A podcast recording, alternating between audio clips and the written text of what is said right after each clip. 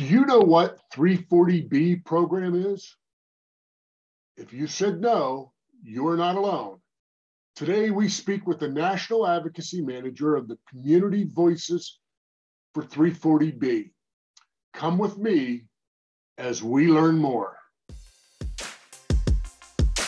Participate, engage, speak out, use your voice to be an effective advocate. The Voices in Advocacy podcast examines the diverse landscape of advocacy, exploring the ins and outs of building influence, driving change, and creating champion advocates. It's now time for the Voices in Advocacy podcast with your host, Roger Rickard. Welcome to the Voices in Advocacy, Advocacy podcast, and I hope you are enjoying season four. I'm Roger Rickard, president and founder of Voices in Advocacy, where we work with organizations to inspire, educate, engage, and activate your supporters by turning them into effective, influential advocates. And this is the podcast dedicated to the art of advocacy. This podcast is for the people that work and engage in advocacy efforts for their organizations, be they corporations, associations, trade organizations, and nonprofit cause groups. Let's get started. On today's show, we speak with Rhiannon Klein, the National Advocacy Manager for Community Voices for, for 340B, building National 340B Advocacy Community Outreach and Education Campaign. She has developed and currently leads five regional advocacy groups of industry leaders, covered entirety uh, entity representatives, and grassroots advocates. Rhiannon began her career in global HIV AIDS advocacy as the government relations intern for the One campaign in Washington, D.C. Ladies and gentlemen, it is my pleasure to welcome Rhiannon to today's show. Welcome, Rhiannon. Thank you. Glad to have you here today. Now, for the layman listening, tell us what is the 340B program? Yeah, so the 340B drug pricing program is a, a, federal program that costs taxpayers nothing. It is a discount given by pharmaceutical manufacturers to nonprofit, what we call covered entities. So those are healthcare, um, healthcare nonprofits that provide services to the communities that are underserved and vulnerable. Um, so these pharmaceutical manufacturers give a discount on outpatient drugs. That discount is then um, turned into savings for our nonprofit healthcare communities. Those savings get turned into programs that are used to benefit health outcomes for the underserved. Okay, great. Now you mentioned underserved communities. Are, are they mostly rural or is there a combination of kind of inner city and rural? Yeah, the beauty of the 340B program is that it's a combination, it's everything. Um, and so we have, um, you know, rural health clinics or mobile health clinics, even that are paid for using the savings that uh, that healthcare entities get from the 340B program. But then we also have city metropolitan programs um, that are paid for by the savings that 340B covered entities get. Wonderful. Now, I understand that this was established uh, back in like 1992. Uh, was it a bipartisan re- legislation at that time, or was, or was it politically yeah. divided? Yeah, one of I think one of the original bipartisan drug pricing pieces of legislation, um, and I think that's something that we like to say a lot in today in today's world because it's it's not normal. you, you are absolutely correct. It is abnormal, in fact. Uh, yeah. So, what is the kind of mission and then purpose of Community Voices for 340B? Community Voices for 340B started about seven or eight years ago um, when we realized that the missing voice in advocacy on behalf of the 340B program was that of patient voices. So, people who are in the communities who are receiving benefits, receiving, um, you know, services that come from some of these programs um, that 340B directly influence. Um, and so we started this organization. Several of our board members got together um, and said, let's let's start talking to patients. Let's start talking to the community and seeing what they say about the program. Um, and so our goal was to first educate um, and then inspire into advocacy the community um, around the 340B drug pricing program. So, what did you learn when talking? We learned a lot. I'm sure you did. Uh, give me, yeah, give me a we, couple of highlights there. Yeah, so uh, we learned first that um, before we could educate the community, we had to educate some of the covered entities or some of these healthcare providers um, about the good that 340B was doing for their entity. Um, we learned that a lot of um, a lot of our 340B covered entities, again, those are the healthcare providers in our communities, the nonprofit healthcare providers, the finance person would know, um, the 340B program manager would know that they do all of the audits and the, the reporting requirements. They would know what 340B is. Outside of that, no one really knew. Um, and so our first goal was really to educate our providers, our community healthcare nonprofits on the 340 program and what it was doing for them and, and their patients. Um, and so we started to do what we call covered entity educations, um, which were webinars. We went into these covered entities and did, you know, kind of a choose your own adventure. It could be 15 minutes or an hour talking about the good that 340B was doing for their entity. And then, you know, we moved into the community. And so we have a field director in Texas. He does health fairs talking about the 340B drug pricing program um, and the good that it does for his community. He is a African American pastor, and so he works a lot in the faith based community. This may be obvious to you.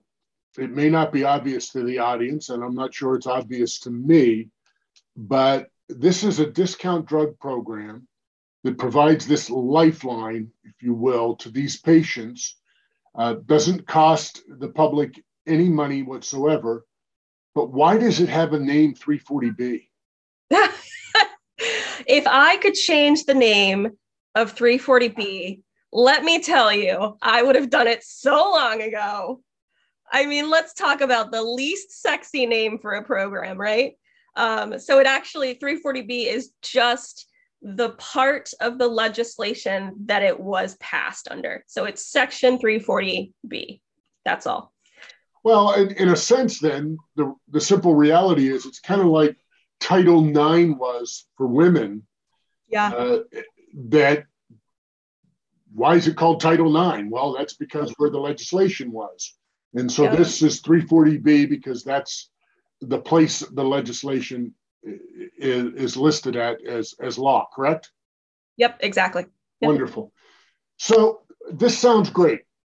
Doesn't cost us anything helps serve underprivileged, does a drug discount program, works with the pharmaceuticals. But for you to be an advocacy organization, there must be some sort of threats to this program. Uh, are there any threats to the program? Uh, and if so, what are they? There are threats to the program. Um, the 340B drug pricing program is like I like I said at the beginning, it's a discount given by pharmaceutical manufacturers. That discount is um, quite small, um, but pharmaceutical manufacturers aren't fond of giving away money for free. I would say. Um, I think that's a fair assessment. Um, and so there have been calls by them to uh, shrink the program, reform the program in whatever capacity that they can they can muster. Um, currently, the threats to the program include something called contract pharmacy restrictions.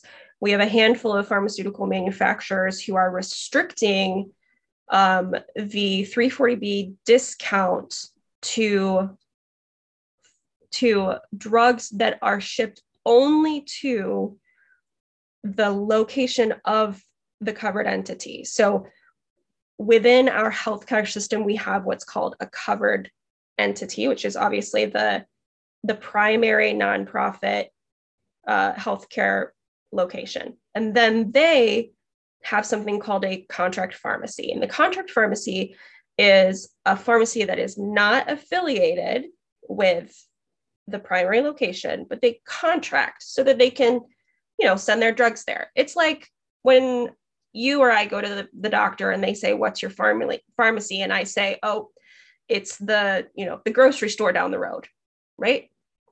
That's a contract pharmacy. Um, they then are able to ship their drugs to this contract pharmacy and get the discount.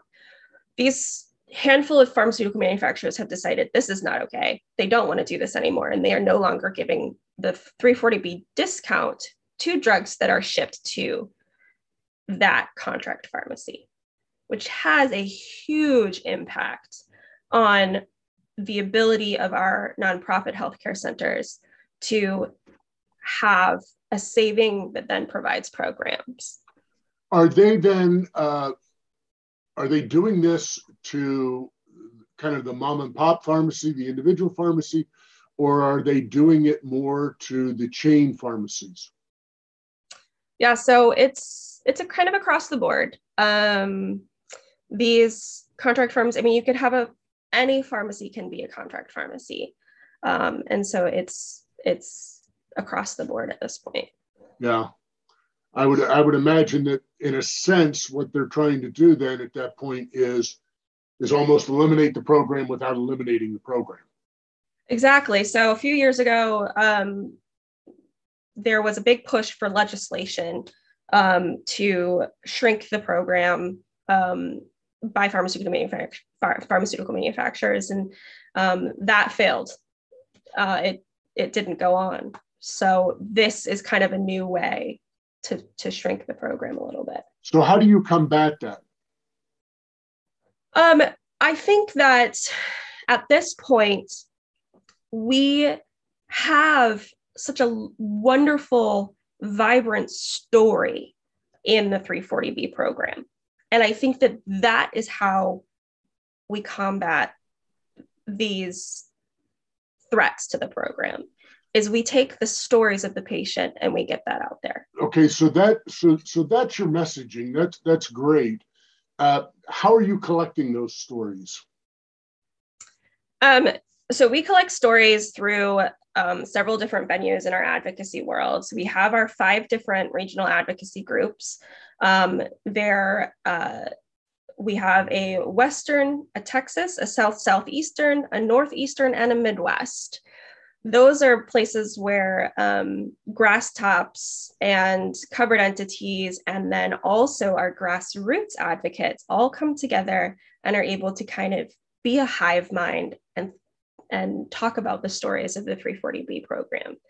Um, and then also come up with ways to advocate in their regions. And so that's how we have been doing it is going through primarily covered entities, talking to grassroots at healthcare centers and at um, health fairs in the community, talking to businesses. Um, the 340B program touches every part of our lives. And so it's it's really easy to to educate somebody and then they will be able to say, oh yeah, no, I know what you're talking about. So you're talking about grass tops, you're talking about the grassroots as well how are you training these supporters to be more effective, influential advocates? And are there certain techniques that you're using in that training? Um, we have uh, what we call a co- covered entity education. And so a lot of the training that we do is just basic education about the program itself. Um, and then through advocacy, um, we have a set of tools on our website um, that all of our advocates can use. We have infographics, um, we have petitions. They're all uh, customizable. So if a covered entity or a healthcare provider wants to put their logo on it, they can download it, slap their logo on it, and go out. Um, and so we're training people to kind of use this choose your own adventure advocacy model. what's going to work in the rural areas is not going to work necessarily in the metro- metropolitan areas. So we provide them with as much tools as we can.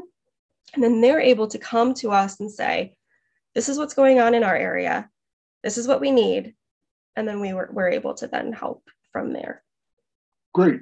So you're telling, you're talking about uh, storytelling really being your important vehicle uh, so that people really uh, know what's going on on the ground. Why do you think storytelling is so important? Because nobody cares about numbers. Um, because we are inundated every single day with, you know, statistics and numbers and and our brains can't really comprehend those things. Um, we're also inundated by messaging. Um, you know, the messaging that that either party wants to use as a platform.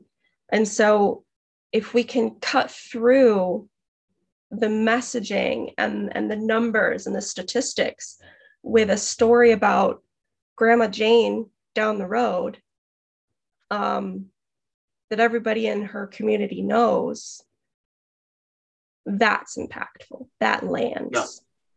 Yeah, I, I, I agree. I often, uh, in, in my advocacy training with people, is remind them that, you know, we say that somebody like a President Reagan uh, was a great communicator, but Reagan was absolutely fabulous in doing things like well, I got a letter from nine year old Johnny the other day.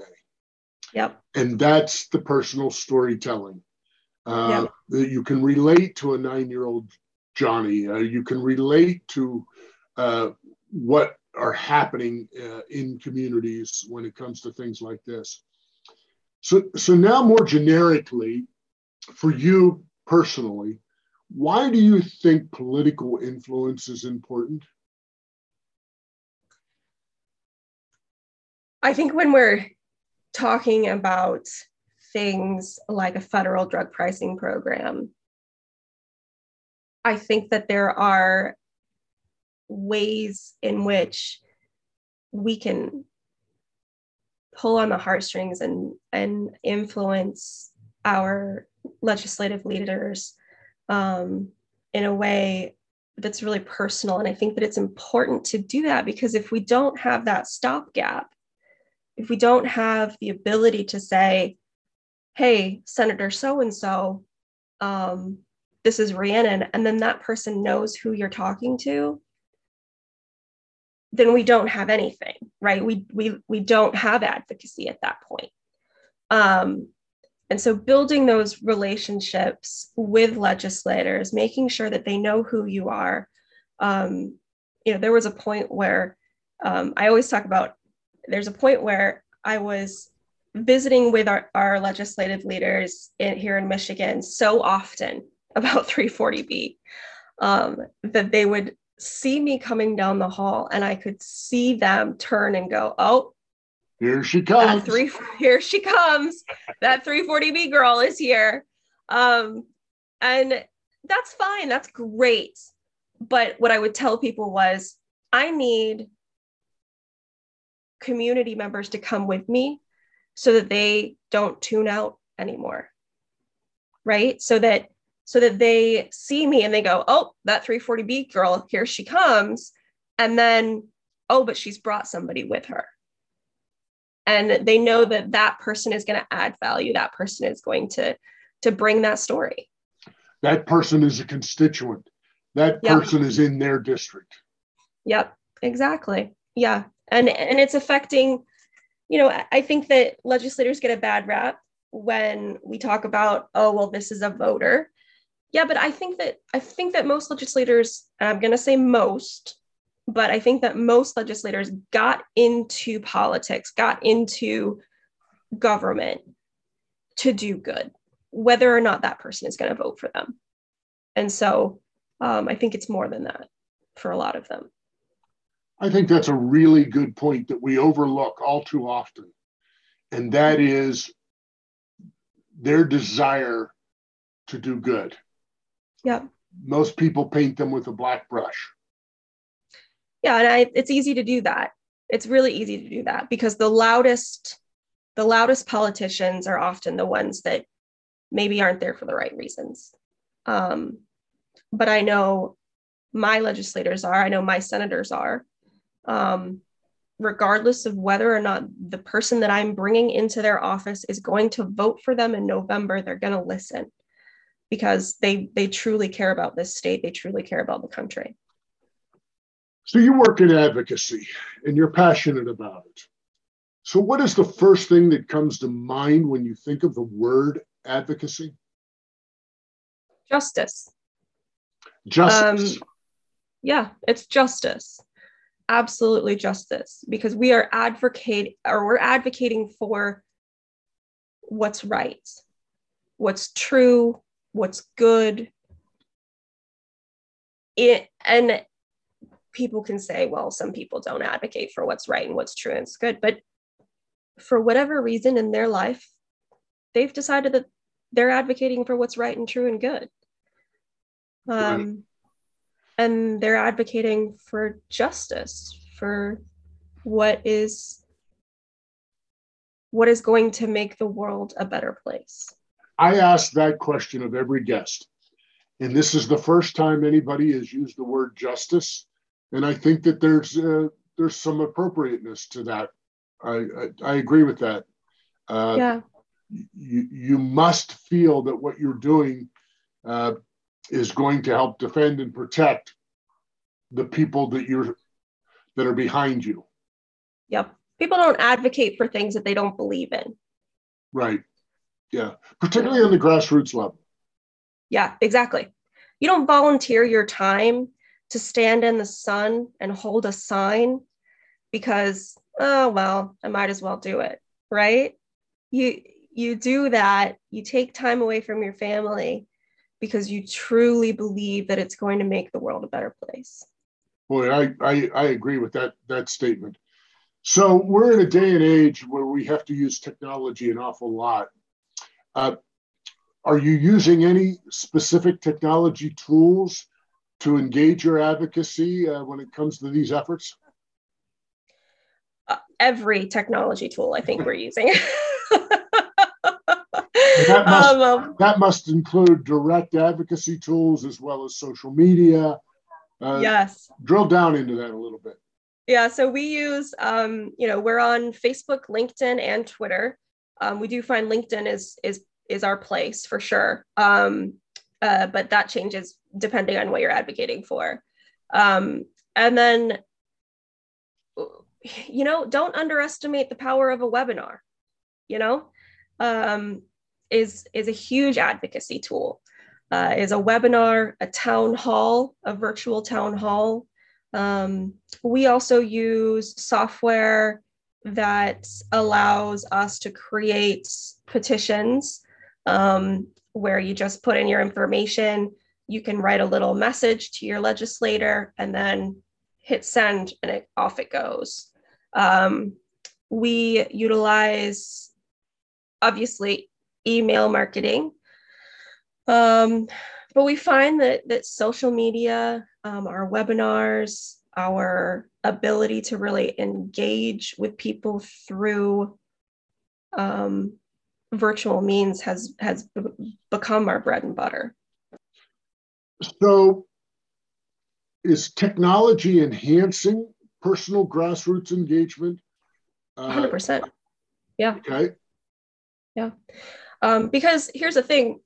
I think that there was a whole market of people that we were missing out on when we were only doing in-person advocacy there was a whole you know there was a whole group of people who maybe didn't have the means to fly to washington d.c or didn't have the physical ability to march on washington um, people who weren't able to get out of their house for whatever reason are now able to engage via technology. And so a good example of this is where we're planning a march and um, we we know that some people aren't going to be able to come to the march physically, and so we're creating a QR code that people can take the the marchers that are going to be there in person take home and then get five of their community members to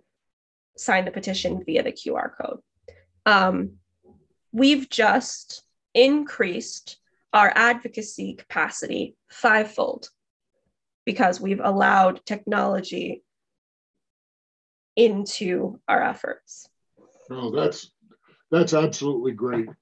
Uh, as we're coming close to the end of this uh, wonderful interview, uh, Rhiannon, where do you go personally for additional kind of advocacy education? That's a really good question. Um, I've built a network of wonderful friends and advocates that advocate across the spectrum from um, reproductive rights to gun reform to you know you name it they're doing it. Um, and so if i have if i come up against a stone wall i usually reach out to them. So you kind of have a master class of uh, of mentors that that work together correct? Yeah I, I am a strong believer in always having people who are ahead of you and behind you that you can reach out to um, if you need help and that you can reach back to if you see them struggling. That was very well said. Thank you. Thank you for saying that. What is the uh, the best professional tip that you have ever received in your career? Don't stop. Um, I think that's the best professional tip. Um, even if you are crawling and you feel like you're in quicksand, just, you know, keep moving a little bit every day um, because it won't always feel like that. Um, and I think advocacy, especially, there are days where you feel, especially in 340B, there are days when you feel like, you know, you're on the losing end of the battle. But then you hear a story about how your advocacy changed somebody's life. Um, and it's easier. So just don't stop. Great. Uh, any final thoughts? Anything you would like to add that we haven't covered? I think that it's important for professional advocates, people in the advocacy advocacy profession to remember that the people that we're working with are not professionals and that um, their ideas and, and their strengths are in the fact that they're not in this every day. And so um, there's a lot of value to be added by including volunteers, including community members in what you're doing. Yeah, that kind of makes it real and kind of makes it raw. Right, right. Excellent, excellent closing point there. How can people learn more about Community Voices for 340B? Where do they go? We're online at cv340b.org. Um, that is also... C as in community, V as in voices, 340b.org, correct? Yes. Yep. That's us. Um, and we are on Facebook, Twitter, and LinkedIn. Feel free to follow and share. And you can get those links when you go to the web page, and we'll have those in our show notes for you as well. Well, that's a wrap of today's wonderful conversation with uh, Rhiannon Klein, National Advocacy Manager for Community Voices for 340B. Thank you, Rhiannon, for being so insightful and passionate uh, on today's show. And I wish you and Community Voices for 340B all the best. Thank you.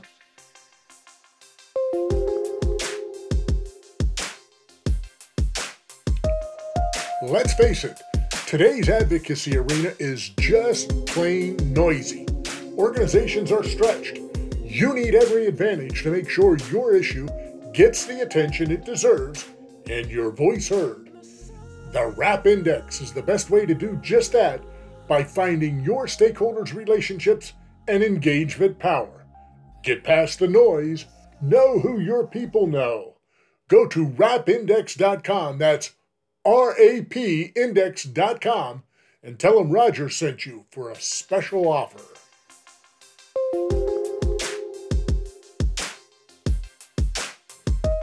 If you like today's podcast, head over to where you find your podcasts and subscribe to the Voices in Advocacy podcast. A big thank you to today's guest. I appreciate your time and the unwavering passion for advocacy you have. Well, that's it for this episode of Voices in Advocacy. Remember, you have the power to be an effective, influential advocate. Now go out and make it a better world. We hope you enjoyed today's Voices in Advocacy podcast and look forward to you joining us again next week. To learn more about Voices in Advocacy, go to our website, voicesinadvocacy.com.